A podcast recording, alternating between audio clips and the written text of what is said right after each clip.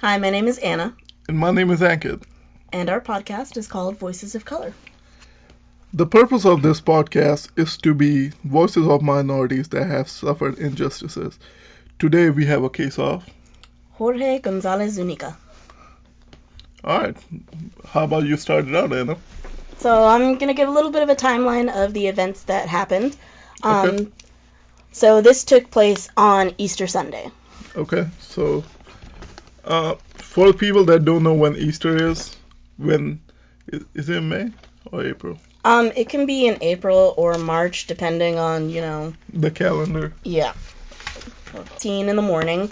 Uh, there was a call to a trailer park. Um, it is out in, this is all takes call to sheriff's department or call to a trailer park? call to a trailer park. There was a disturbance. Um, it was actually two women that got in an altercation. Um, so the police were there for that altercation, and it. Keep in mind, this is like deep in the pan, like the beginning of the pandemic when every place is shut down. Um, so they also had a curfew up. And okay, so, so so uh, where is it located again? um, it is a little trailer park located in the Delta Lake area, um, FM 88. We are not from Texas, so bear Okay, with us. so it, so it's in Texas, right? yes. I didn't know Texas were that strict with their pandemic laws. I feel like it's different for each state. Okay. And like I feel like it's not like Nebraska where our governor has to say, "Yes, we're in a pandemic." I think it's like a city by city kind of thing Makes sense. cuz Uh, each beca- state think of it as a country. Because in like we never had a curfew. Did we had a curfew? I don't remember us. I don't think that we had a curfew. Like Walmart started closing in early, and all the shops that were normally open for late night started closing in um, at 11. But other than that, there were not many changes. Let's get back to the topic. We're really sidetracked right now. no worries. All right, so um, on April 12th, um, Zuniga was arrested by three officers, one whose name is Ferris, and then a John Doe 1 and John Doe 2. Let take a. St- I don't mean to interrupt, but like let's take a step back. Why was he arrested? I thought the call was for the two women. The two women, um, yes, and then they saw Zuniga laying passed out on the ground from lots of drinking. Shouldn't they just send him to a drunk tank, maybe? Well, they initially told him that he should go and rest at, you know, one of the houses, and mm-hmm. then the owner of the trailer park said he isn't a resident here, so then they're like, okay, well, go home. And so he had started the process of going home, and then all of a sudden the three arresting officers decided, no, we're going to actually have you come into the station with us. And so, one thing about Zuniga is that he is an immigrant. He does not have his papers. So, a lot of the sheriff's departments and law enforcement, especially down in Texas, work with ICE to catch Okay. people who are, you know, jumping the border. So, his fear was that they were going to deport him, and so he began to ran, but run. So he crossed the border when he was 11 years old with his sister, and then his parents later on joined. Um, so he was afraid that they were going to arrest him, deport him, and he also is married and has a son. Oh, so he's just a family man, just worried that he'll be sent back away from his family. Yes, so he had graduated high school and started working on farms and doing manual labor, Mhm. and so just making money for his family. And then they decided that because they didn't like we don't know exactly why they decided to just change their mind and arrest him, but he began to ran run and so when he began to run is when these officers decided that they were going to use excessive force on him. To be devil's advocate, he was impaired. At the same time, he was just sleeping and not causing any disturbance, you know. Right. So he probably just freaked out. Like, you know, sometimes when you wake up and you just freak out over certain stuff, you know. Probably, you know, woken up by cops. Obviously, when you're you're from an immigrant country, it's very daunting thing, you know. cops are waking you up, and on top of that, you know, the first thought if you don't have papers is like, what if they try to check my papers? What's gonna happen then? And his wife, who went with this um, party, went to the party with him. Um, she was already asleep in one of their friends' trailers. Okay. So he could have gone to his friend's place and slept it off, and his wife was already there. So, you know, just because the owner said, hey, he's not from here, they decided to go ahead and arrest him. To be transparent to the police department, was he given the chance to go there, or was he too incoherent to know where he was and He began he was to get up and go, Okay. and then they decided, you know, let's flip the switch, take him in, put him in the drunk tank. Okay. So he was arrested at 2:15 a.m. Um, when he was being arrested, they had tackled and assaulted him. He was not resisting arrest. He just wanted to get away. He was afraid of being captured. I cannot express that enough. Um, he was tasered multiple times. He was pushed to the ground. Um, his neck was crushed. When she says he was um he was trying to not resist arrest, was like, yes, he did run from the cops, but once he caught they caught up to him, he was not putting up a fight when they were putting the handcuffs on. Yes. He was also he was also given ankle restraints, like those things that you see prisoners. Yeah. Yeah, so he was given those and handcuffs. So the metal thing is like that. They are like connected from hand, you know, like both hands and both legs. Well, um, no, not that one, but like it's similar to it, where Okay. but they're not connected to the hands and the. He was just so it limits his ability to walk. Okay i'm a bra- I'm a big crime, true crime fan, and I, I'm also a crime junkie fan. So you know, that's the first thing pops in my head watching, you know, TV shows. And keep in mind, like while his legs are shackled, hmm he was purposely tripped as well. Okay. And so he wasn't able to fully stand up at this point while being shackled. So they considered it him resisting arrest because he was trying to be uncooperative. When in reality, I mean, this man's neck was crushed and he was tripped.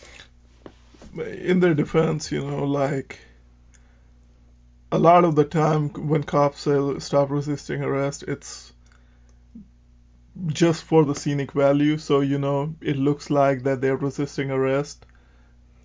But there are Does make multiple statements from different people that were there that said that he was not actually fighting them. No, what I'm trying to say is like sometimes like with the George Floyd case they showed like saying resisting arrest is just for the sake of arresting people and adding additional charges to it, not because a person is actually resisting, if that makes sense. Right. Okay. So he was put in a patrol car. Um, he was actually shoved into the patrol car. Okay. um, and he was taken to the Hidalgo County Adult Detention Center. Um, when he got there at 2:15, it wasn't until 2:57 did they actually go through and conduct a suicide eval- evaluation of him. hmm Then at 3:07 a.m., he was booked into the detention center. At 12:11 a.m., April 13th,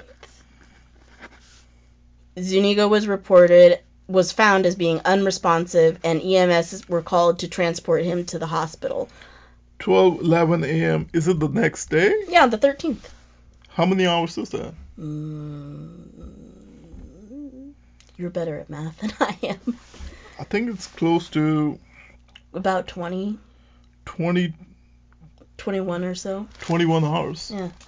Um, I want to also point out that when they were doing his um, booking photos, you know, hmm words not uh, like the mugshot. yeah, mugshot. There we go. Um, they actually had to hold his head up, and they considered it as he was being uncooperative. But he, his neck, he wasn't able to hold it up, so they had to, in the picture, have his hand, like a officer's hand with gloves, holding it up. in their defense, it, you know, like I had, you know, like I have family members that get drunk, right?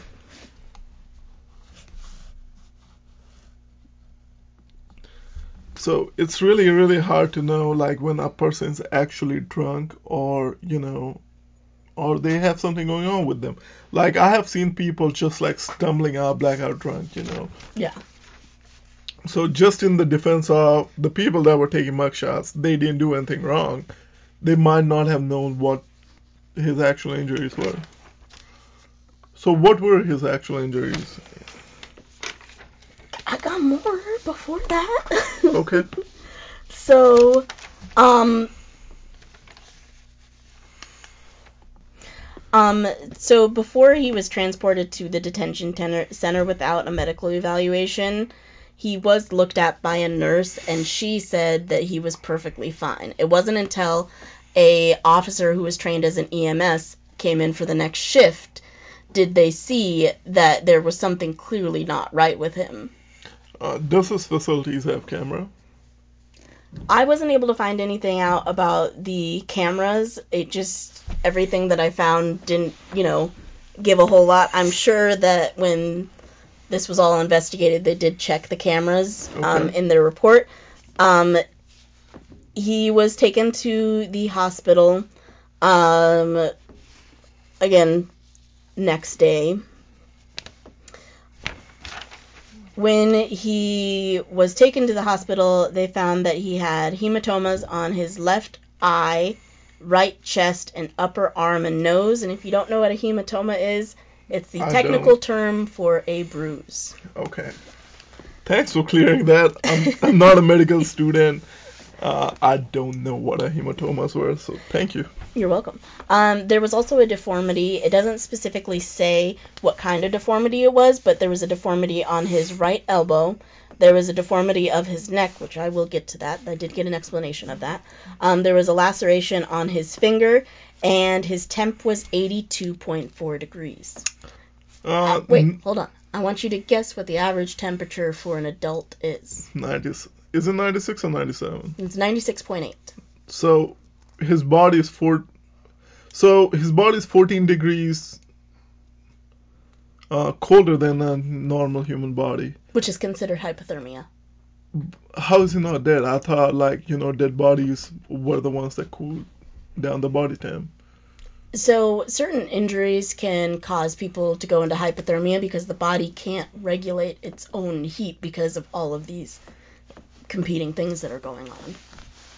It might sound really ignorant, but like, didn't you say it was around Easter time in Texas? Yes.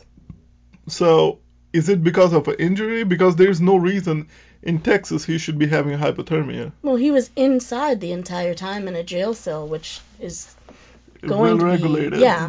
Hopefully. great example of un- inability to regulate temperature. By the way, we have a son together. Um, when he was born, you remember the skin to skin contact to help them regulate? Yeah. Same thing, if somebody's injured, they can't regulate their body temperature. Okay. and that deals with brain damage as well.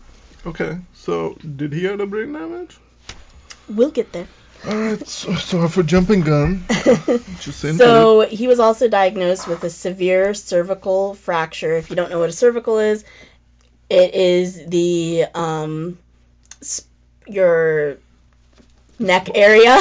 Okay. So So it's specifically the neck portion of your spine, as well as it includes your um, clavicle, which everybody calls that your um, I forgot the name.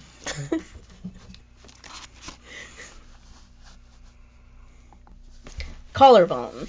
Um, he had a swollen spinal cord and was left quadriplegic. Um, quadriplegic is where you can't move your arms and your legs. Paraplegic is just two. okay. So all of his, all of his limbs were not working. Correct. he was found to have rhabdo- rhabdomyosis, which is the breaking down of muscular tissue. This is something that happened after. It wasn't Okay. something that he was born with. And then he has in that same um, cervical area, it was his C5 through C6 of his neck that had um, been pushed together. So like pressed together. Yes, so they were collapsed upon each other, which then Oh. means that you can't hold your neck up because those are those two lower ones down here at the base of your um, Neck. cervical area, which is goes into your spine. Um, he had a bilateral jumped facet, which is just um, joints were cut where the cartilage and the joints connect. hmm And then he also, as well as having that compression of his neck, his neck was broken. And he had um, multiple surgeries. He was placed on a ventilator. Also, he, after all of this, so this is after George Floyd, where I can't breathe, but his neck was broken Yeah. but he was still able to talk and be cognitive. It wasn't that he died at this point. Are we talking about George Floyd or are we talking George, about? there's a difference between. So I was saying it's different from George Floyd because he was still able to. Oh, so Jorge was still able Yes. to communicate. But like my question is like was he on ventilator uh before so I thought in pre-case notes you were telling me he got he got to get go home. Was he on ventilator when he went home or no? And Um, so, so he was in the ER until June 5th. okay. well, not in the ER, but in intensive care until June 5th. Okay, so he went from April 12, uh, 13th until June 5th in the hospital, and the reason why he was released from the hospital is because he didn't have insurance, and so he couldn't go into skilled nursing where they would be able to take care of him and properly take care of him. So his family was given two weeks to learn how to clean everything, deal with the ventilator, and then he was sent home. Okay, so a grown man with no medical issues basically left paralyzed by sheriff's department. Correct. And so there was a lawsuit that was brought up by the family. Um, in this lawsuit, it states that he had been hospitalized or sent to the ER on multiple occasions. Um, he had a heart attack on July 8th, and then on July 15th, he had passed away. His death was listed as acute on chronic respiratory failure. So he was not able, Able to, to breathe. breathe. Okay. The lawsuit also states that this is a direct consequence of the injuries and lack of medical care. And so his sister had mentioned that in one of the articles. sister. Yes, Jorge's sister had mentioned that she, you know, they were very concerned about having to deal with this ventilator because it's a very delicate machine. Yeah. And so anything that you do could, you know, potentially cause something to go wrong. The date that he was officially like had his heart attack, they noticed that he was in dis- extreme discomfort. The EMSs when they came, they actually had them leave the room in order to go through and try to bring him back from this heart attack. So he was brought back, but only for a few days. Yeah, Okay.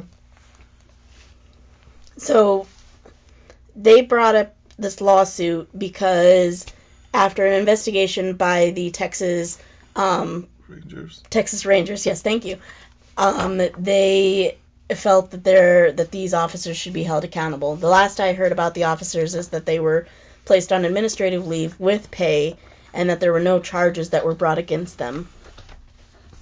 Um, they did have a grand jury um, consider the report from the Rangers investigation and return a um, no bill of indictment. In other words, they determined that there was no probable cause exists to suggest a crime was committed by the arresting officers.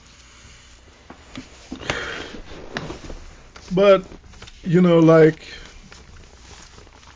that's kind of bullshit though. Like look at look at George Floyd's case. There was no bill of indictment until the riots happened, you know.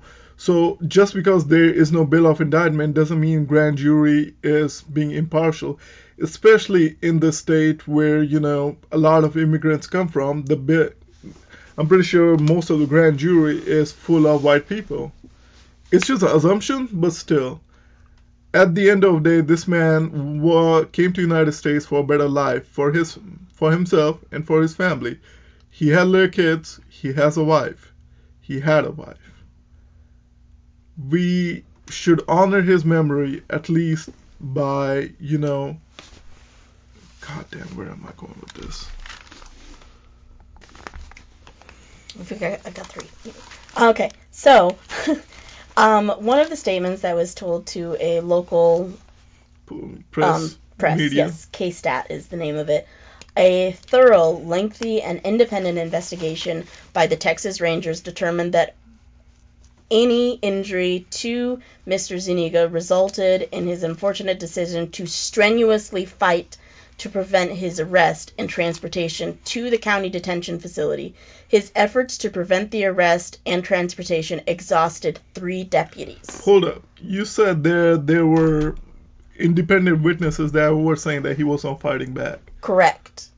So, this was the owner of the trailer park, and then Okay. another witness that stated that he had only run, not actually actively fought the officers. So do you know how Texas Rangers are jumping on that conclusion? This is not the Texas Rangers. This was the um, head of the Hidalgo County Sheriffs Okay. stating that even though they did a thorough investigation, thorough an investigation by Texas Rangers determined that.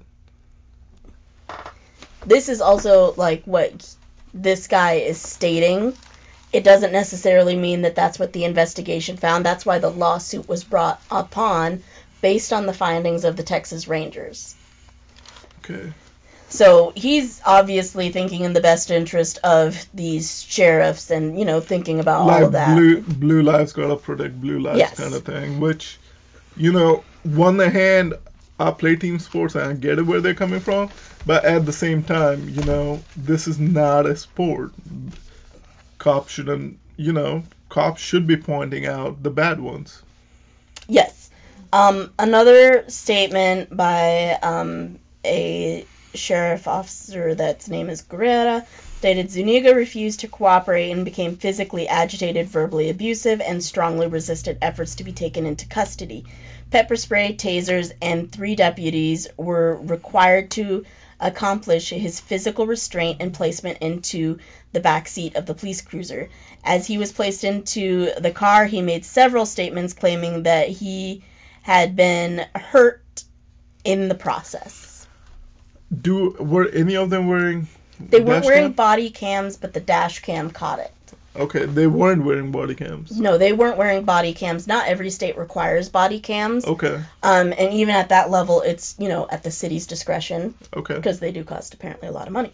But um, the dash cam did show them uh, shoving him into a car and being Just rough too with rough him.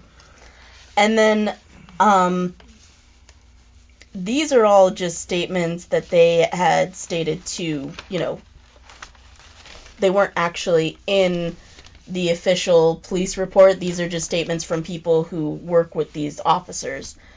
Um, Zuniga's sister, Katia, had stated that she went to, her mom had gone to the sheriff's office hmm and asked them to tell your sheriffs to come and apologize to my son before he passes away. And the sheriffs never responded. There have been protests outside But- of this county sheriff's asking for justice for him. in their defense, I don't want to make it about money, but like, if they go and apologize for their wrongdoing, that can be used in the lawsuit against them. So I can understand why a union rep or any head would not let them do that, even if they felt that way. The owner of the um, trailer park, he also he didn't attend the protest for justice for Jorge, which I'm not sure if they're still going on. I haven't found a whole lot of information after um, July of this year. Um, he did say that there was no need for the police to come and get out of control. Okay. Here, here's just my thoughts on, on the whole situation. This was a man who came to America to live the American dream. You know, have beautiful wife, have beautiful kids, and just live a life peacefully. Cops were not there that night for even him causing disturbance. He was just like, you know, my man was just like happy, drunk, passed out. you know, for cops to, you know, for him to run and just take this as a sign of, you know, somebody rebelling against them and just beat him down to to a pulp, that, you know, he dies shows negligence, shows gross negligence on on part of sheriff's department and they should be held responsible. I genuinely feel that. At the end of day, he in his memory, we should always at the end of day, we should all have the right to be treated with uh, respect and dignity. Once he was arrested, he was not fighting back. So there was no reason that this man, in his 20s, might I say, early um 20 just turned 23 early 20s, this man had no reason to die, no underlying health conditions. This was all a case of pro- police brutality. And what makes it worse is what makes this worse is it happened all after George Floyd. After the whole George Floyd incident and the kneeling incident, how can police departments now look at their own policies and change some things so the incidents like this don't happen? I know a lot of people would say that he was undocumented and you know uh, he was here illegally, but a lot of American economy depend upon Ill- illegal immigrants. They work the hardest jobs. They do the hardest work for bare minimum. So let's not disrespect Jorge's or his family's memory of Jorge's. So this is just my final thoughts. So, thank you for listening. We are planning to donate 20% of our proceeds to charity that either works with Special Olympics or within our communities. Anna and I started this podcast in hopes to shift the paradigm and bring attention to the voices that often go unheard by society, especially the voices of victims that are of color. We are hoping to play our part so minorities would get a fair representation by media and they get fair share of justice in justice department. We would love to hear from you guys about how we're doing and what we can improve on. We would also definitely love to hear from you about what cases we should work on next. Thank you for listening. Don't forget to subscribe. And we should have a podcast out next thursday. And this message is for our sponsors. In case we're gonna be uploading our email if you hope to reach us for future sponsorships. We appreciate all you guys, all you listeners and sponsors to let us do what we're about to do. Thank you. Have a good night.